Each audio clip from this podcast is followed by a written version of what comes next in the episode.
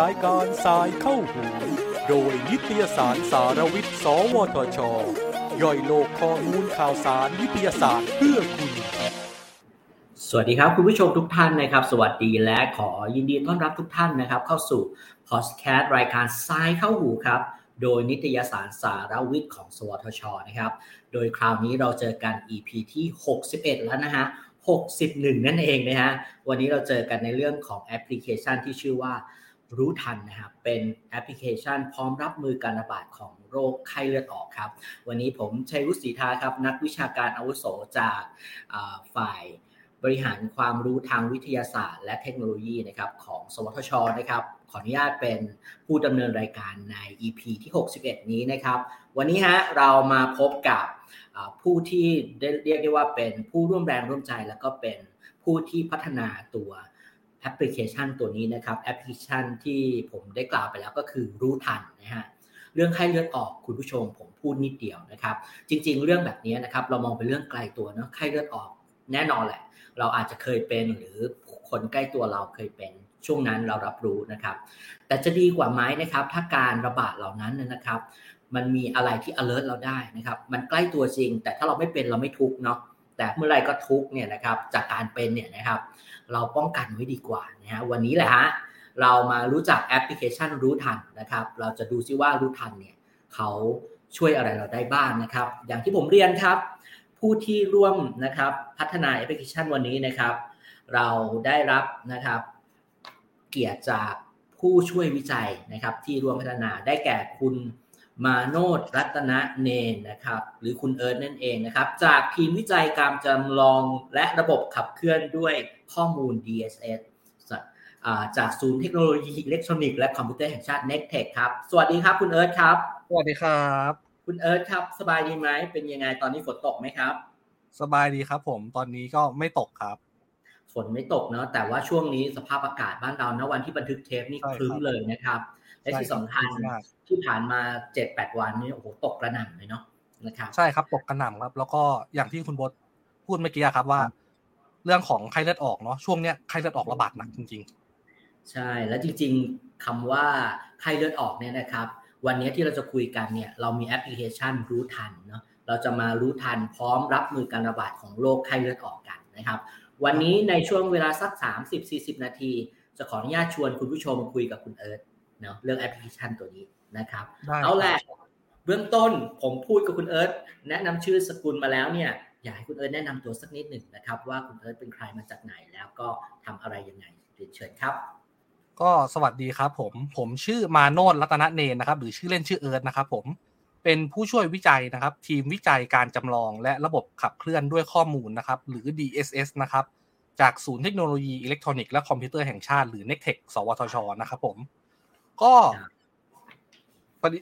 ผมก็เป็นผู้ช่วยนักวิจัยครับ หลัก ๆ ก็ทำงานช่วยทางทีมวิจัยต่างๆนะครับ แล้วก็จะมีหน้าที่หลักๆ คือการพัฒนา front end และ back end บ้างนะครับแต่โดยหลักๆแล้วจะเป็นทางฝั่ง front endนะครับก็คือเป็นผู้ที่คร่ำหวอดอยู่กับการพัฒนาแอปนี้เห็นตั้งแต่ front end และ back end แล้วก็กระบวนการต่างๆนะฮะวันนี้เราได้เรียกว่าได้ เนื้อแท้มาเลยในเรื่องของการพัฒนาหลักๆนะครับดังนั้นเดี๋ยวขออนุญาตจะพูดก่อนนะครับคุณผู้ชมจะได้รู้ว่าเอ๊ะจริง ๆ แล้วรู้ทันเนี่ยนะครับคืออะไรจริง ๆ รู้ทันเนี่ยเป็นลักษณะของแอปพลิเคชันแบบไหน แล้วก็มีคุณลักษณะยังไง ช่วยเล่าให้ฟังได้ไหมครับเอ่อได้ครับผม ก็เดี๋ยวผมขอกล่าวที่มาของแอปพลิเคชันรู้ทันก่อนละกันนะครับผมก็ความจริงเนี่ยทางเราอะครับ ได้ร่วมมือกับทางกรมควบคุมโรคในการพัฒนาระบบ ต่างๆ ครับเพื่อช่วยในการเฝ้าระวังการระบาดของโรคไข้เลือดออก ตั้งแต่ปีห้าเจ็ดละแล้วเราก็ได้ทำการปล่อยออกมาให้ใช้ให้ทางเจ้าหน้าที่ได้ใช้งานตอนปีห้าเก้าในชื่อว่าชุดซอฟต์แวร์ทันระบาดครับผมซึ่งเราก็ได้ครับผมเชิญครับ เชิญครับ อ่า ซึ่งเราได้ปล่อยให้อ่าทางเจ้าคือผู้ใช้ของทันระบาดครับ จะเป็นแค่ทางเจ้าหน้าที่ของกรมควบคุมโรคเท่านั้น ครับ แล้วเราก็ได้พัฒนาเรื่อยๆ เพื่อให้ตอบสนองต่อการใช้งานของเจ้าหน้าที่มาเรื่อยๆ จนถึงช่วงปีหกสองครับ ผมเราก็เลยเริ่มคิดว่าอ่า ระบบเริ่มนิ่งละ เราอยากนำข้อมูลเหล่านี้ครับ ให้สู่ภาคประชาชนด้วยเพราะว่าช่วงแรก ๆ ที่เราทำทานระบาดเนี่ย จะเป็นช่วงที่ mobile แอปพลิเคชันตัวมือถือครับ ผมยังไม่ได้เข้ามาเป็นส่วนหนึ่งในชีวิตประจำวันเรามากขนาดนี้ถ้าอยู่ตรงนี้ไว้ก่อน อ่า ถ้าอยู่ตรงนี้ไว้ก่อนแสดงว่า คุณผู้ชมจับประเด็นตรงนี้ด้วยกันนะครับ แสดงว่าโปรแกรมทันระบาดที่เราคุยกันเนี่ยนะครับ จริงๆก่อนหน้านี้เป็นส่วนที่ใช้ในวงในเลย แสดงว่าการเก็บข้อมูลนะครับ ผู้ใช้งานก็คือส่วนของสาธารณสุขและผู้เกี่ยวข้องเลยเนาะใช่ครับอ๋ออย่างนั้นนะครับ นี่คือคีย์สำคัญนะครับ แปลว่าแอปนี้ผ่านการใช้งานจากผู้ใช้งานจริงจากผู้ที่เป็นกลุ่มคุณหมอและผู้เกี่ยวข้องแล้วเนาะ นะครับนั้นแสดงว่าประเด็นนี้ตั้งแต่ปี 57 จนถึง 59 60 มาเนี่ยนะครับ แปลว่าข้อมูลที่เกิดขึ้นเนี่ยก็เป็นข้อมูลที่มาจากส่วนของการใช้งานจริงเลยจากกลุ่มเหล่านี้ใช่ไหมครับ ใช่ครับผมก็คือข้อมูลในทันระบาดเนี่ยครับเราได้ข้อมูลในส่วนของการป่วยของผู้ป่วยต่างๆครับ จากโรงพยาบาลจริง ๆที่ที่เขาต้องทำการส่งข้อมูลมาให้ทางกรมควบคุมโรคตลอดอยู่แล้ว เขาจะต้องเอาข้อมูลตรงนี้ครับมาใช้จริงๆ ดังนั้นข้อมูลเราก็จะมีในส่วนเรื่องของความน่าเชื่อถือแน่นอนมันไม่ใช่เป็นข้อมูลที่เราแบบมานั่งพิมพ์เข้ากรอกเองอะไรอย่างเงี้ยครับ เป็นข้อมูลจากทางกรมส่งมาให้เราตรงๆเลย อันนี้สำคัญนะครับคุณผู้ชมครับ เพราะว่าเราจะเชื่อมั่นได้ยังไง ว่าแอป หรือกระบวนการเหล่านั้นมาจากผู้ที่ใช้งานจากต้นทางหรือเป็นแหล่งข้อมูลจริงถูกไหมครับ เดี๋ยวนี้แอปปลอมก็เยอะ อันนี้ผมพูดเนาะในภาพรวมนะครับ แอปปลอมก็เยอะนะครับ ข้อมูลปลอมก็เยอะนะครับ แต่พอยนี้สำคัญก็คือ เริ่มมาตั้งแต่ยังไม่เป็น mobile app เลยเนาะเป็นใช้วงในข้อมูลก็ยังเป็นข้อมูลที่มาจากความชัดเจนจริงๆนะครับอะหลังจากนั้นต่อมาเป็นยังไงครับ ก็ช่วงปี 62 ใช่ไหมครับอ่าเราก็เลยคิดว่าอยากจะนำข้อมูลเหล่านี้ครับสู่ภาคประชาชนละ ตอนนั้นเราก็เลยคิดว่าจะทำเรื่องชื่อว่าทันระบาดแจ้งเตือน เป็นเว็บแอปพลิเคชัน เป็นลักษณะของ progressive web app progressive web app คืออะไรก็คือเป็นเหมือนเป็นเว็บแอปพลิเคชันธรรมดานี่แหละครับ แต่เราสามารถที่จะ นำหน้าเว็บนั้นอะมาอยู่ในหน้าจอมือโทรศัพท์มือถือได้เหมือนเป็นแอปตัวหนึ่งเลยโดยที่เราไม่จำเป็นที่ต้องมานั่งพิมพ์ www.google ทุกครั้งหรืออะไรเงี้ยครับ เป็นเอามาในหน้าจอ แต่ตรงนั้นครับช่วงแรกที่เราทำแล้วพอสักพักหนึ่งเราผ่านหลายโปรเจกต์มาครับ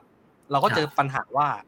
ผู้ใช้ส่วนใหญ่ไม่คุ้นเคยกับการทำด้วยโปรแกรมสิบเว็บแอปแบบนั้น คือเหมือนกับเรายังชินกับการคุ้นเคยว่า อ๋อ ถ้าเป็นมือถือ ต้องเข้า Play Store นะ หรือ App Store นะตลอดเลยเราก็เลยโอเค พอในปีหกสามเนี่ยเราก็เลยเปลี่ยนเลย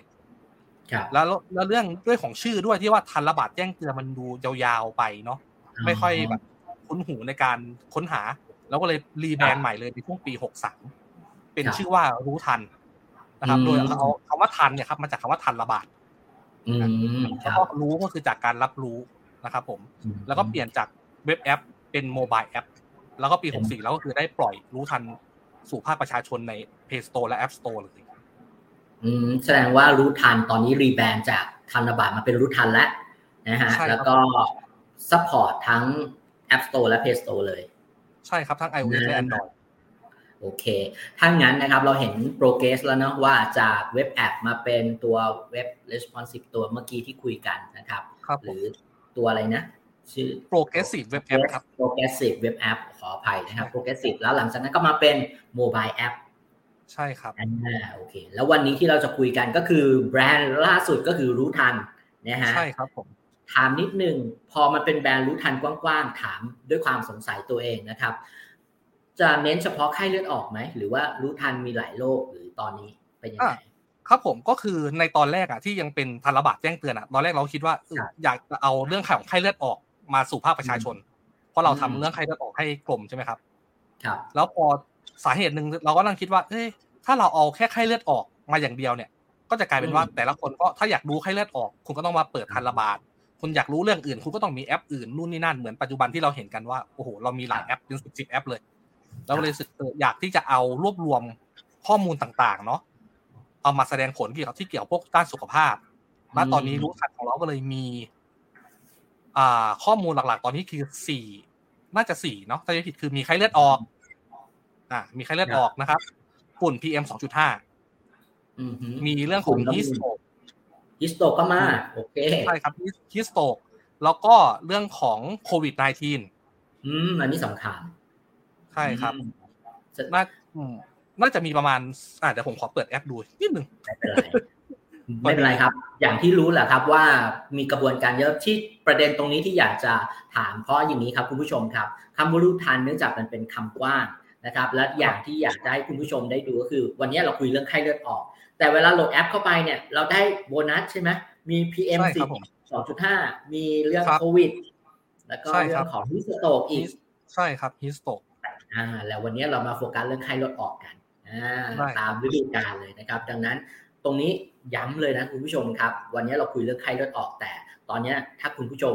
ฟังอยู่เนี่ย ลองไปมีสโตเนาะแล้วลองเสิร์ชคำว่ารู้ทันก่อนเนาะใช่ครับรู้ทันเจอเลยครับผม แต่ในหลักๆในในแอปมันจะมีอยู่สองตัวครับ ที่ชื่อว่ารู้ทันอีกอันหนึ่งก็ให้ดูที่เป็นสัญลักษณ์ อ่า เป็นเหมือนเครื่องเครื่องหมาย marker แล้วก็มีรูปดอกหลอดไฟอันนั้นแหละครับผมอ่า เกอร์หลอดไฟนะครับผู้ชมฟังตอนนี้เราฟังไปด้วยแล้วก็ลองโหลดไปด้วยได้เลยนะ เพราะว่าเดี๋ยวตอนเราพูดเนี่ยเราจะได้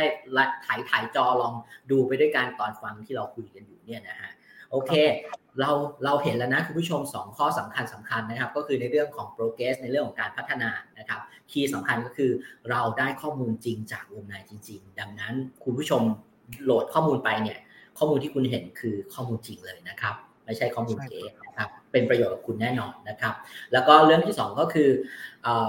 ด้วยความเป็น n e t t e c h นะครับศูนย์เทคโนโลยีอิเล็กทรอนิกส์และคอมพิวเตอร์แห่งชาติเนี่ยเรื่องของเทคโนโลยีการผลิตเนี่ยเดี๋ยวเราจะมาเจาะกันแหละในข้อต่อๆไปแหละนะครับเอาละพาคุณผู้ชมมาในข้อของรู้ทันไข้เลือดออกกันนะครับ ก่อนอื่นถามคุณเอิร์ธก่อนเลยนะครับ โหลดเข้ามานะครับ รู้ทันแล้วเราดูไข้เลือดออกเนี่ย คนโหลดได้ข้อมูลอะไรจากรู้ทันไข้โรคไข้เลือดออกบ้างครับโอเคครับผมอะเดี๋ยวผมเปิดให้ดูให้ดูอีกทีหนึ่งโอเค ก็หลักๆนะครับ ผมให้ถ้าเราเข้ามาครั้งแรกปุ๊บเนี่ย เราจะได้ข้อมูลของพื้นที่ที่เราอยู่เลย ก็คือตำบลที่เราอยู่อย่างของผมตอนนี้ครับอยู่คลองหนึ่งอ่า เราแต่อ่าเราก็จะได้คลองหนึ่งเลยนะครับ แต่ว่าขอให้ให้สิทธิ์ในการเข้าถึง GPS ของเครื่องหน่อยละกัน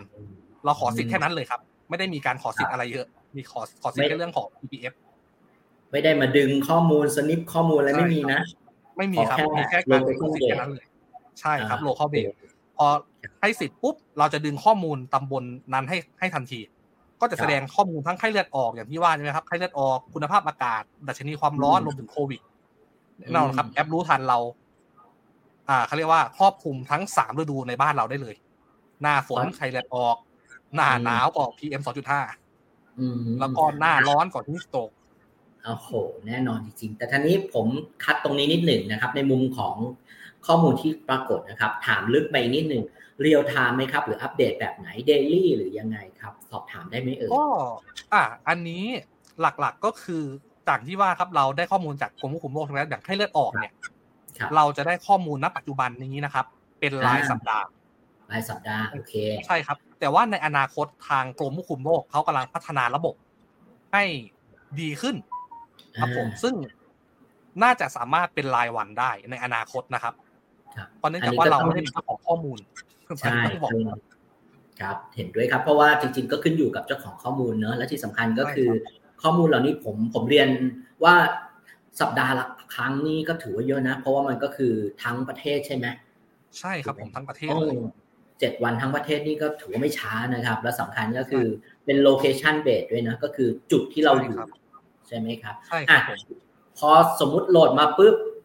นะครับ ติดตั้งต้องลงทะเบียนอะไรไหม หรือว่าแค่อนุญาตให้แสดงผลแล้วก็โชว์เลยโชว์อะไรบ้างครับ หรือยังไง ของเราทำมาแบบไม่ต้องลงทะเบียนเลยครับ โหลดมาถึงปุ๊บให้อนุญาตก็แสดงหน้าจอแบบนี้เลย อืมต้องทำอะไรเลยครับโหลดมาถึงแสดงอะไรบ้างครับ แสดงก็จะมีเรื่องของไข้เลือดออก อ่าครับผมอ่าเดี๋ยวลองให้ดูไม่แน่ใจว่าเห็นชัดไหมครับอ่าไข้เลือดออกนะครับผมอ่าฮะฝุ่น P อ่าอันนี้คุณภาพอากาศหรือฝุ่น PM สองจุดห้า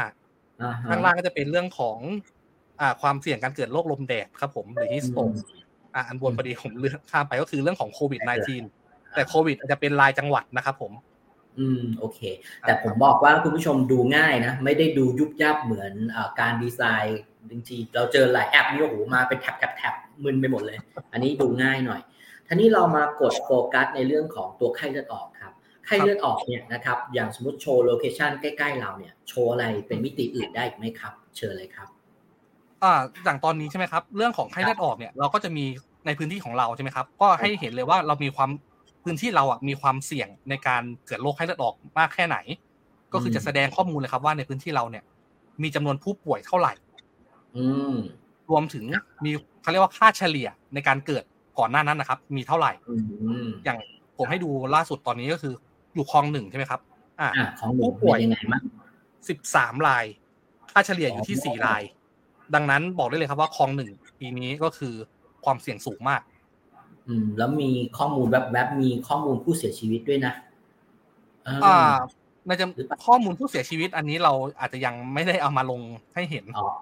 หมายนะครับหมายถึงว่ามันมีมันมีความว่าเสียชีวิต แต่เป็นเลขศูนย์แต่ว่าถ้าเกิดอ๋อเป็นซัมมารีอะไรเหล่านี้เนี่ยอันนั้นเป็นได้ของข้อมูลโควิด -19 อ๋อโควิดในทีขออภัยผู้เสียชีวิตเป็นของโอเคโควิด -19 พอดีผมดูผ่านๆนะคุณผู้ชมขออภัยก็คือผู้เสียชีวิตไม่ได้โชว์ในเรื่องของไข้เลือดออก แต่ไปโชว์เรื่องครัโคบวิดผมในทีแต่ไข้เลือดออกเนี่ยจะโชว์ในเรื่องของผู้ที่ติดเชื้อ ใช่ครับไข้เลือดออกเพราะว่าใกล้เราต้องเข้าใจเขาเรียกว่าการติด การเกิดโรคไข้เลือดออกก่อนเนาะๆไข้เลือดออกไม่ได้เหมือนโควิดใช่ไหมครับ ที่ว่าเรายังไงหายใจเราจามอืมคนอื่นติด มียุงอืมลายเป็นพาหะอ่านี่เราต้องเข้าใจก่อนนะครับว่าคือมียุงลายเป็นพาหะเนาะดังนั้นอืมยุงลายจะกัดเราเยอะแค่ไหนก็ไม่มีปัญหาครับ ถ้าบริเวณที่เราอยู่เนี่ย ไม่มีผู้ป่วย ก็คือยุงลายก็ไม่ได้เอาเชื้อโรคมาให้ใช่ไหมครับแต่ถ้าบริเวณที่เราอยู่เนี่ย มีผู้ป่วย แล้วยุงลายไปกัดผู้ป่วย คนนั้นแล้วมีเชื้อติดมากับยุงลายเนี่ย แล้วมากัดเราเนี่ย เราจะสวย อันเนี้ยครับอ่าเขาก็เลยจะต้องมีเรื่องความเสี่ยงตรงนี้ด้วย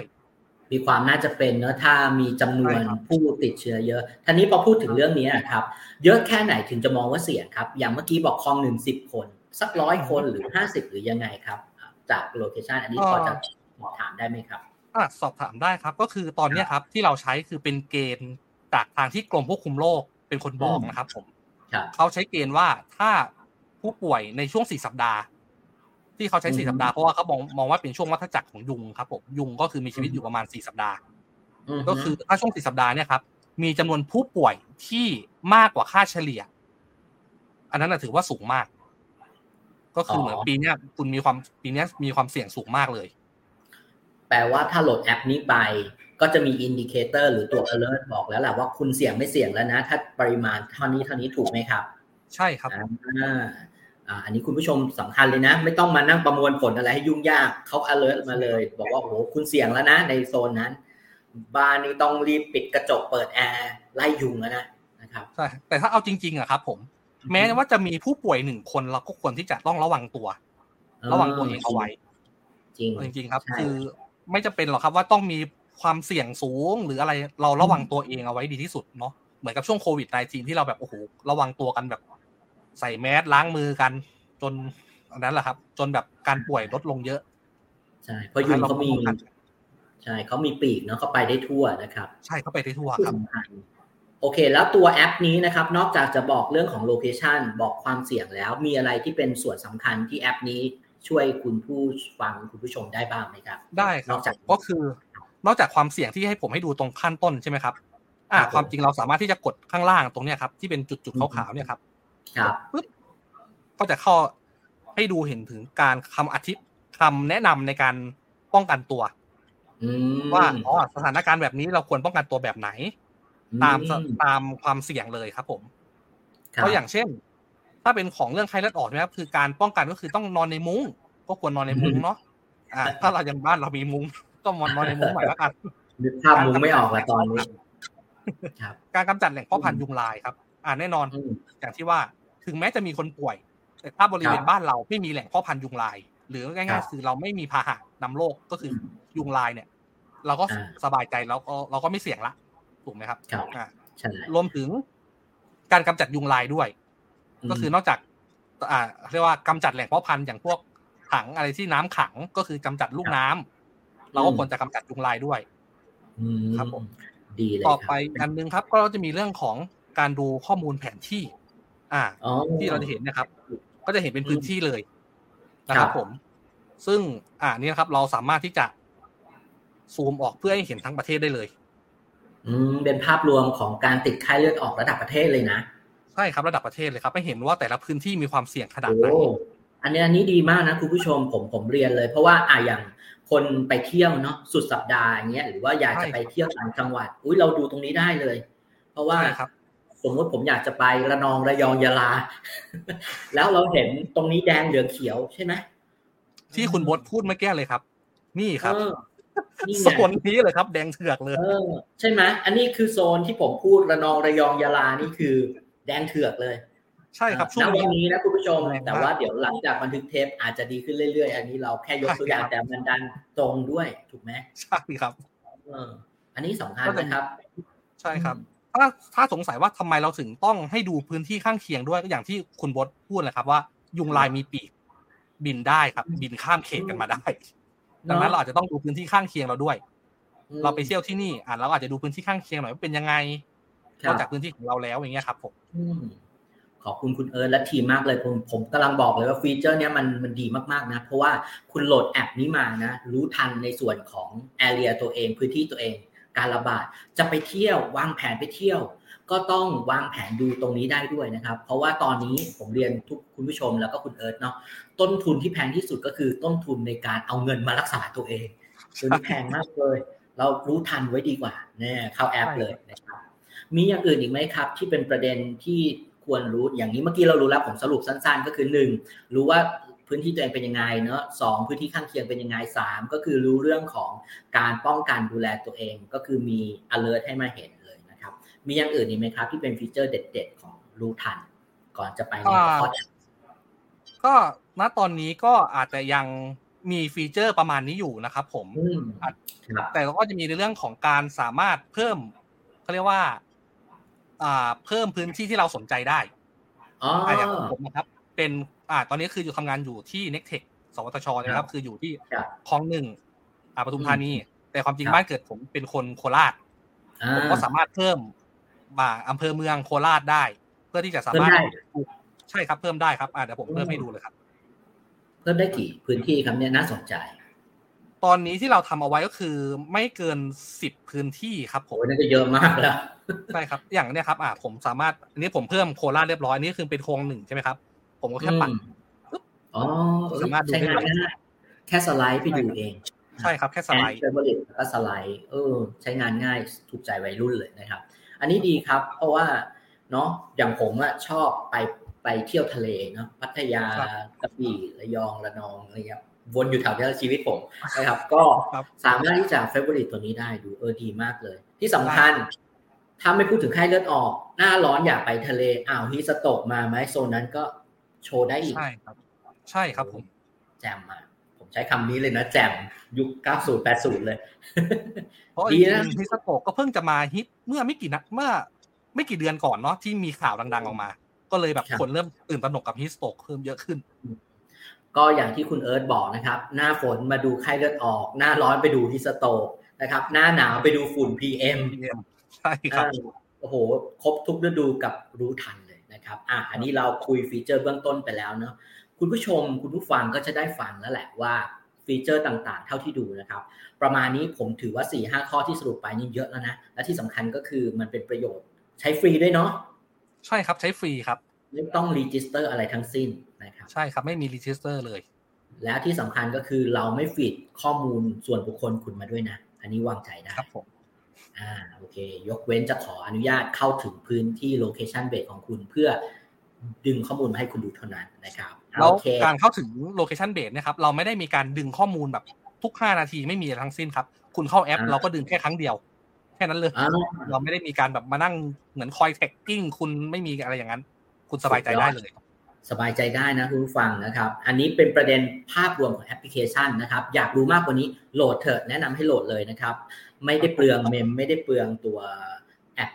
พื้นที่เลยเนาะนิดหน่อยเองนะครับทีนี้ผมขออนุญาตเจาะลึกไปอีกประเด็นหนึ่งในข้อต่อไปนะครับเรื่องของการพัฒนาระบบ เนื่องจากผมมองอย่างนี้ ผมอาจจะเจาะเป็นข้อข้อที่สำคัญนะครับ หลายคนก็อาจจะมองว่าไอ้ข้อมูลเหล่านี้มันเป็นข้อมูลวงในนะมันเป็นข้อมูลสาธารณสุขไปไปเชื่อมเชื่อมกับกรมควบคุมโรคก็ดีอะไรก็ดีอย่างนี้นะครับ ประเด็นคือ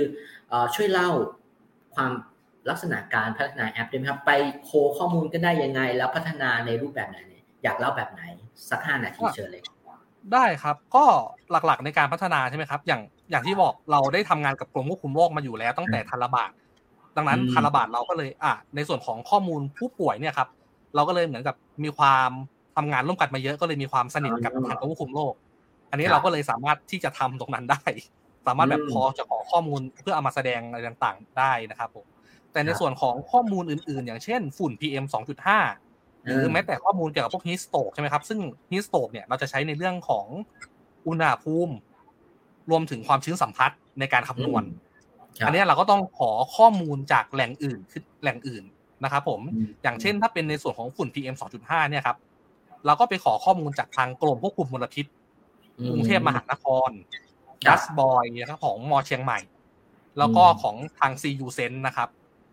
แล้วก็ในส่วนของฮิสโตกเนี่ยแล้วก็ไปดึงข้อมูลของกรมอุตุนิยมวิทยา สถาบันสารสนเทศทรัพยากรน้ำนะครับ หรือสสนรวมถึงกรมป้องกันและบรรเทาสาธารณภัยด้วยพวกอ่าองค์กรเหล่านี้ครับ คือเขาก็มีเรื่องของการเปิดเผยอ่าการเขาเรียกว่าให้ข้อมูลอยู่แล้วแหละแต่เราอาจจะต้องแบบทำเรื่องขอไปพวกนี้เฉยครับผมพวกนี้เป็น Open Data ไหมครับ หรือว่าต้องเป็น MOU เป็น Open Data ครับ แต่อาจจะต้องทำเรื่องเพื่อขอเพื่อเป็นทางการไปเนาะ API เขาแค่นั้นครับโอเค ดีเลยครับ ก็คือเป็นเรื่องของกระบวนการเริ่มแล้วก็ขอความร่วมมือ ซึ่งเราก็อาศัยความสนิทชิดเชื้อ แล้วก็ดำเนินการด้านเทคนิคมานานแล้วนะครับ ครับ เรื่องข้อมูลสบายใจแล้ว เพราะว่าทีม sync กันในเรื่องของกระบวนการทั้งหมดแล้วทีนี้พอมาเรื่องเทคนิคบ้างครับ เนื่องจากต้อง sync ข้อมูลเยอะ ๆ ผมถามในมุมของเทคนิคบ้างเนาะตัวข้อมูลแล้วก็ตัวเซิร์ฟเวอร์เนี่ยเนื่องจากปัจจุบันเนี่ยเรามองว่ากระบวนการเก็บข้อมูลเรามองว่าเป็นความลับก็ดี sensitive ไม่ sensitive ข้อมูลก็ดีเนี่ย NECTEC มีการดำเนินการบริหารจัดการในภาพรวมไงครับถ้าเล่าได้นะครับตรงนี้มีการจัดการเซิร์ฟเวอร์หรือระบบซีเคียวยังไงไหมครับ ก็ ในส่วนของถ้าเป็นเรื่องของข้อมูลใช่ไหมครับ อย่างอันแน่นอนครับ ถ้าเป็นพวกเรื่องของข้อมูลฝุ่น PM 2.5นะไม่ไม่ได้มีความซีเคียวอยู่แล้วเนาะจะเป็นข้อมูลที่แบบ Open Data แต่เรื่องของข้อมูลเกี่ยวกับผู้ป่วยต่างๆ ที่เรามาใช้ของจากกรมควบคุมโรคเนี่ยเราก็ไปดึงข้อเราจะดึงข้อมูลเฉพาะที่จำเป็นจริง ๆ และก็จะไม่ดึงข้อมูลอะไรที่เป็นข้อมูลส่วนตัวอ่าอ่า เพื่อเป็นการป้องกันเขาเรียกว่า อันนี้อาจจะขอพูดถึงตอนช่วงโควิด -19 เนาะที่ความจริงทางเนี้ยต้องบอกว่าทางกรมเขาจะกลัวเรื่องหนึ่งมากเลย สิ่งที่เขาเรียกกลัวคือเขากลัวคำว่าการล่าแม่มด ล่าแม่มด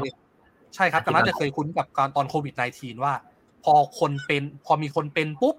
เขาจะไปหาเลยว่าเป็นใคร แล้วเขาก็จะแบบพยายามขับไล่ออกจากหมู่บ้านอะไรเงี้ยอันนี้ที่เราเห็นช่วงโควิด -19 มีจริงอันนี้คือเราก็แบบเขาก็ต้องการเรื่องนี้ไว้พอสมควร ครับ ก็เลยเราก็เลยมองว่าเออถ้าอย่างนั้นน่ะ เราจะต้องดึงข้อมูลอะไรที่จะไม่มีในส่วนของผู้ป่วยตรงนั้นเด็ดขาด เพื่อเป็นการรักษาเรื่องของความลับในการเรื่องเกี่ยวกับโรคภัยต่างๆ เนาะตรงนี้ครับ เอาเฉพาะข้อมูลที่จำเป็นจริง ๆ มาใช้เพื่อเก็บข้อมูลเอาไว้ แล้วพอเก็บไว้ของเราครับ เราก็จะสะดวกว่าเราไม่จำเป็นที่ต้องไปดึงข้อมูลจากทางกรมตลอดเวลาที่ผู้ใช้เข้า ก็ดึงจากทางฝั่งเรา ส่วนทั้งระบบ security ในส่วนของอ่า ทางฝั่งหลังบ้านแล้วก็มีการทำ security ตามปกติกันอยู่แล้วครับ ครับ จริงๆ ไม่ต้องถามเรื่อง security security เยอะหรอก เพราะว่าคำว่า Nectech เนี่ยสแตมป์อยู่แล้ว เรื่อง security double triple standard อยู่แล้วนะ อันนี้ไม่ได้อวยนะ เพราะว่าก็พยายามป้องกันตัว Data เบื้องต้นนะครับ แน่นอนอยู่แล้ว อย่างที่คุณเอิร์ธบอก เพราะว่า sensitive data ค่อนข้างอันตราย ยิ่งช่วงโควิดด้วยนะครับ ก็จะได้สบายใจนะครับว่ามีกระบวนการคิดกันกอง แล้วก็การใช้ข้อมูลที่ ครบถ้วนอยู่แล้วนะครับ เจาะไปอีกประเด็นหนึ่งถามคุณเอิร์ธหน่อย ในส่วนของการพัฒนาระบบรู้ทันแล้วก็แอปพลิเคชันนะครับ ความท้าทายในการพัฒนาระบบเนี้ยคืออะไรครับ ความท้าทายนะในมุมนักพัฒนาเชิญครับก็ในส่วนของความท้าทายครับ ก็อย่างที่ทางคุณบดเล่ามาว่า เราต้องดึงข้อมูลจากหลายแหล่งทำยังไงให้การดึงข้อมูลจากหลายแหล่งเป็นเรื่องง่าย ครับ ตรงนี้ก็เป็นความท้าทายครับ โชคดีว่า ในโปรเจกต์ก่อนๆหน้าเนี่ยเราได้พัฒนาอ่าเขาเรียกว่าเป็นแพลตฟอร์มในการดึงข้อมูลนะครับ จากหลายแหล่งมาอยู่แล้วครับ คือชื่อว่า Big Stream เราก็เลยใช้ตัว Big Stream ตัวนี้ครับในชุในส่วนอ่ามาช่วยในการจัดการข้อการดึงข้อมูลเหล่านั้น เป็นแค่เหมือนกับ เราจะใช้ปุ๊บคือเราแค่เขียน config นิดหน่อยบอกว่าเราต้องการไปดึงข้อมูล อันนี้ตอนกี่โมงอะไรอย่างเงี้ยครับเขียน config นิดหน่อย สามารถดึงข้อมูลได้เลย รวมถึงเรายังทำ config ต่าง ๆ เพื่อให้ Big Stream เนี่ย มีการแปลงข้อมูล เพราะเนื่องจากว่าข้อมูลจากหลายแหล่งเนี่ยครับ หน้าตาไม่เหมือนกันเลย อืมแล้วแต่ว่าเขาจะจะทำหน้าตาแบบไหนแน่นอนท้าทายมากนะใช่ครับเราต้องเลยต้องใช้ตัว Big Stream เนี่ยครับ ในการช่วยเขียน config อะไรต่างๆ เขียนโปรแกรมเองนะครับ ผมก็คือเพื่อให้สามารถแปลงข้อมูลให้มาอยู่ในหน้าตาแบบที่เราต้องการได้นะครับ รวมถึงในการทำเรื่องของสเกล การทำสเกลการทำเรื่องของ scalability ใช่ไหมครับ ก็คือ เราก็คุ้นเคยกับการใช้แอปมือถือเนาะว่า เอ๊ะทำไมเนาะ mobile app เอ้ mobile banking สิ้นเดือนล่มอีกแล้วก็อยากหรือแม้แต่ อ่าผมเป็นสายเกี่ยวกับ entertainment เยอะจองตั๋วคอนเสิร์ตอย่างเงี้ยโอ้โหล่มสนุกสนานทำยังไงให้สเกลได้ง่ายขึ้นหน่อย เพื่อรองรับผู้ใช้เพราะเนื่องจากเป็น ภาคประชาชนใครอยากใช้ก็ใช้ได้ เราก็เลยต้องวางแผนเรื่องสเกลด้วย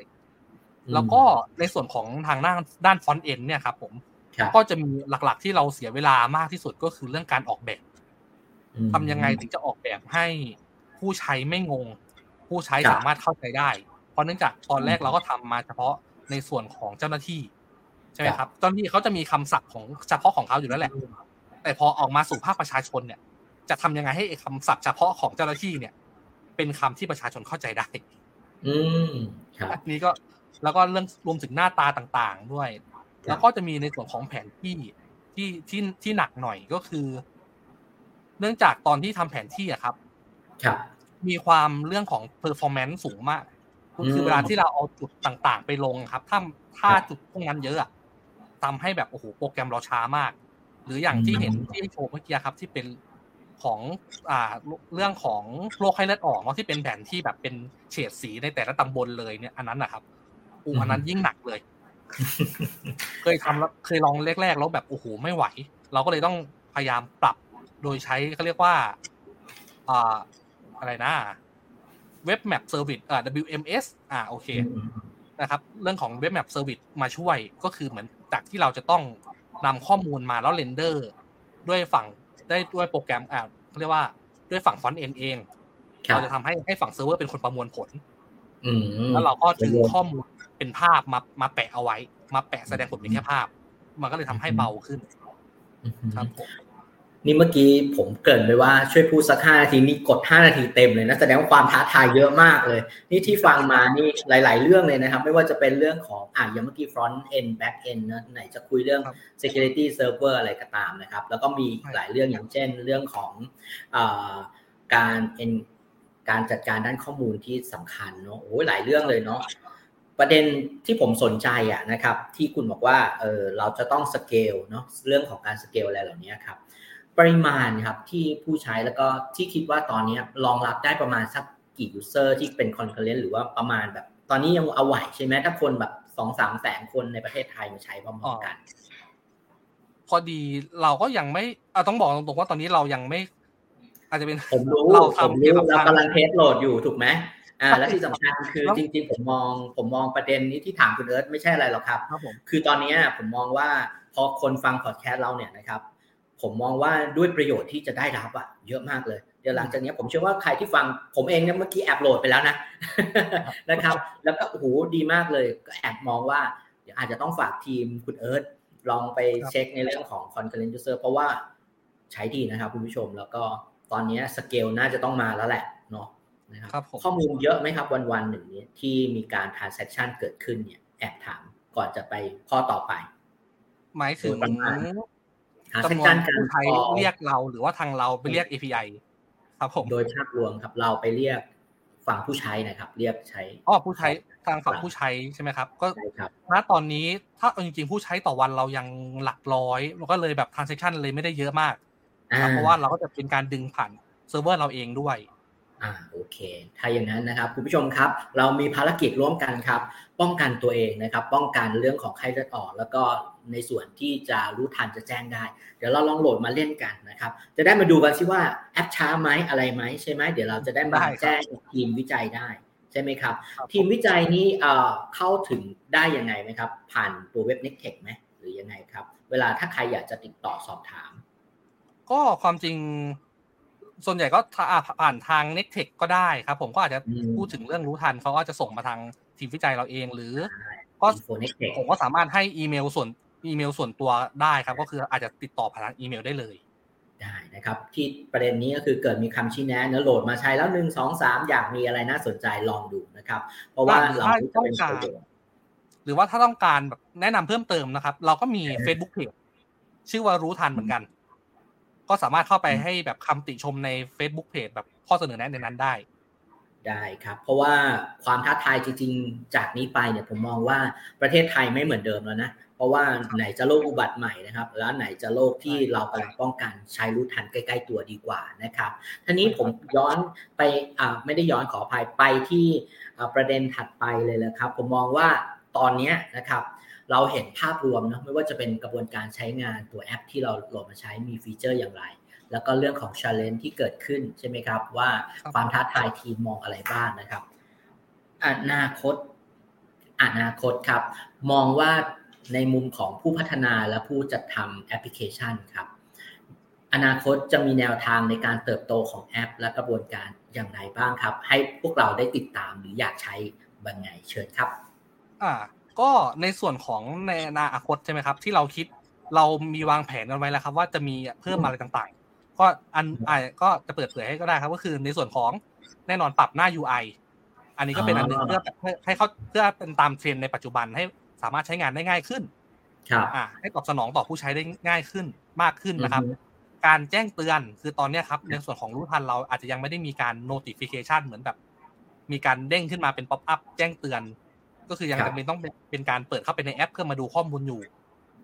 อ่า เราก็จะมีการแจ้งเตือนเพิ่มขึ้นมา ซึ่งตอนนี้เราก็กำลังทำครับผม รวมถึง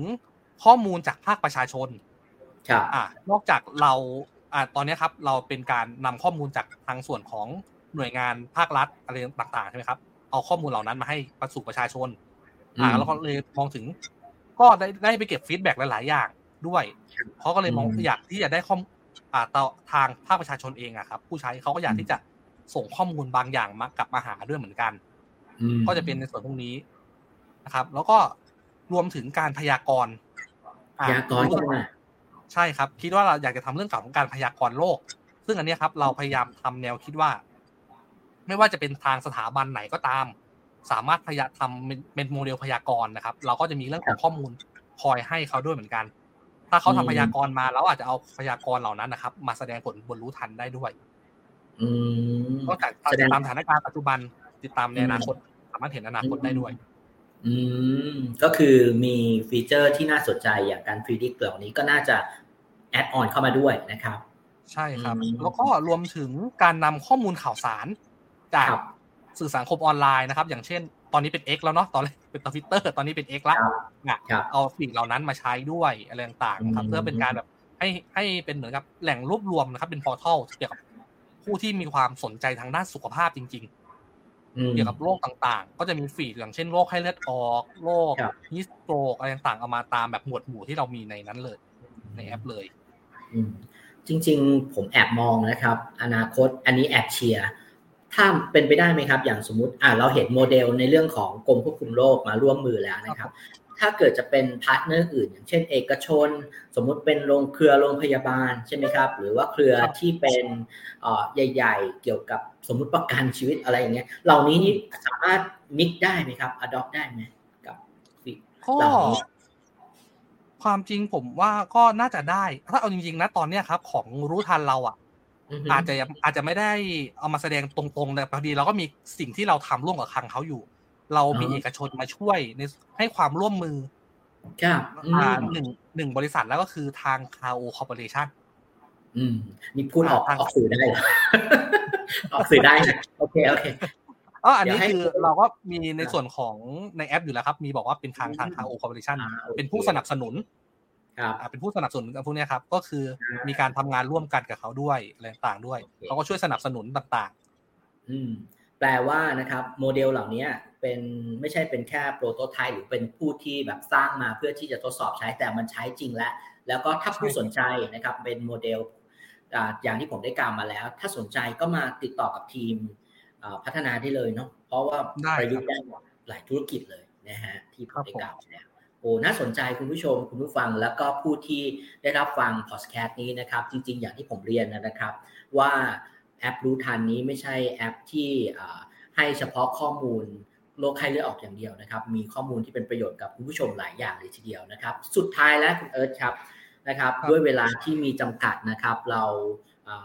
มาถึง 40 นาทีแล้วนะครับ ประเด็นสำคัญก็คือจากนี้ครับช่วยคุณแอปคุณเอิร์ธช่วยบอกหน่อยสิครับว่าจะมีผลิตภัณฑ์เหล่านี้ไปดาวน์โหลดที่ไหนอะไรยังไงได้บ้างเข้าถึงได้อย่างไรเชิญครับ ก็หลักๆนะครับก็คือรู้ทันของเราเนี่ยครับสามารถดาวน์โหลดได้เลยทั้ง Android และ iOS นะครับ ก็คือเข้า Play เข้า Play Store หรือ App Store ได้เลย แล้วพิมพ์คำว่ารู้ทัน ก็จะเจอแอปพลิเคชันนี้สามารถดาวน์โหลดได้เลยครับ รวมถึง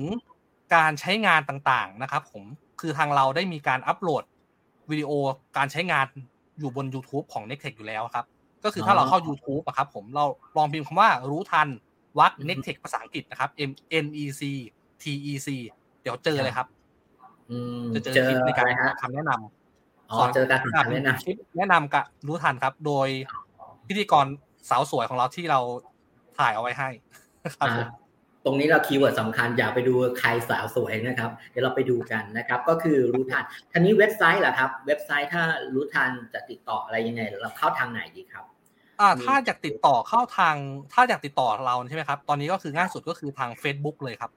พิมพ์คำว่ารู้ทันได้เลยครับผมอ๋อมีแฟนเพจ Facebook รู้ทันเลยนะใช่ครับ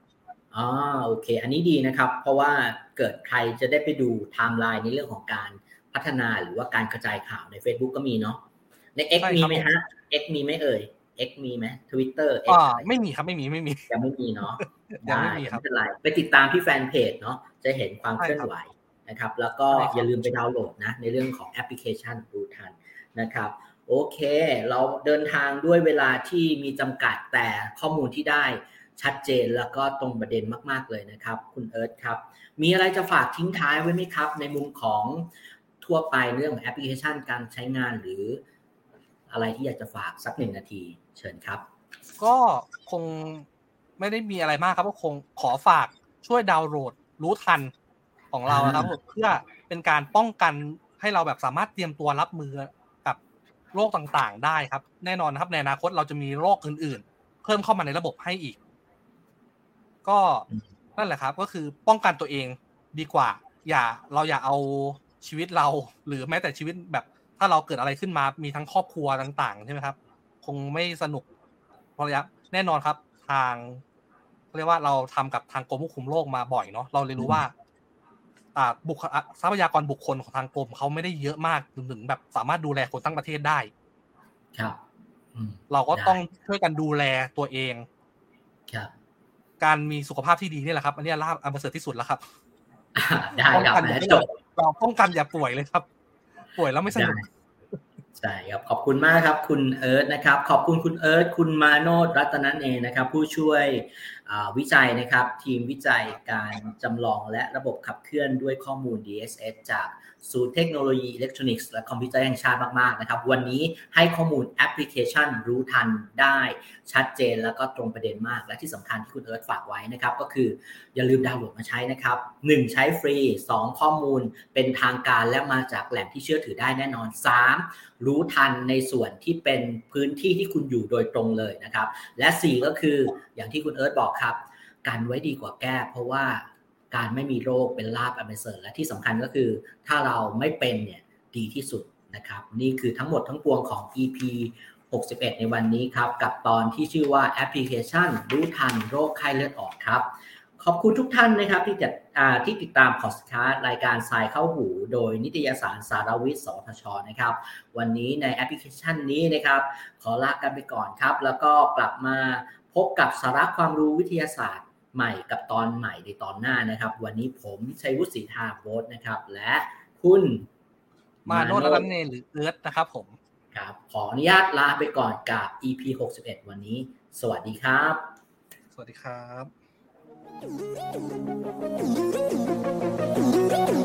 ติดตามรับฟังรายการทรายเข้าหูได้ทุกวันอังคารทางนัสดาพอดแคสต์และแฟนเพจนิตยสารสารวิทย์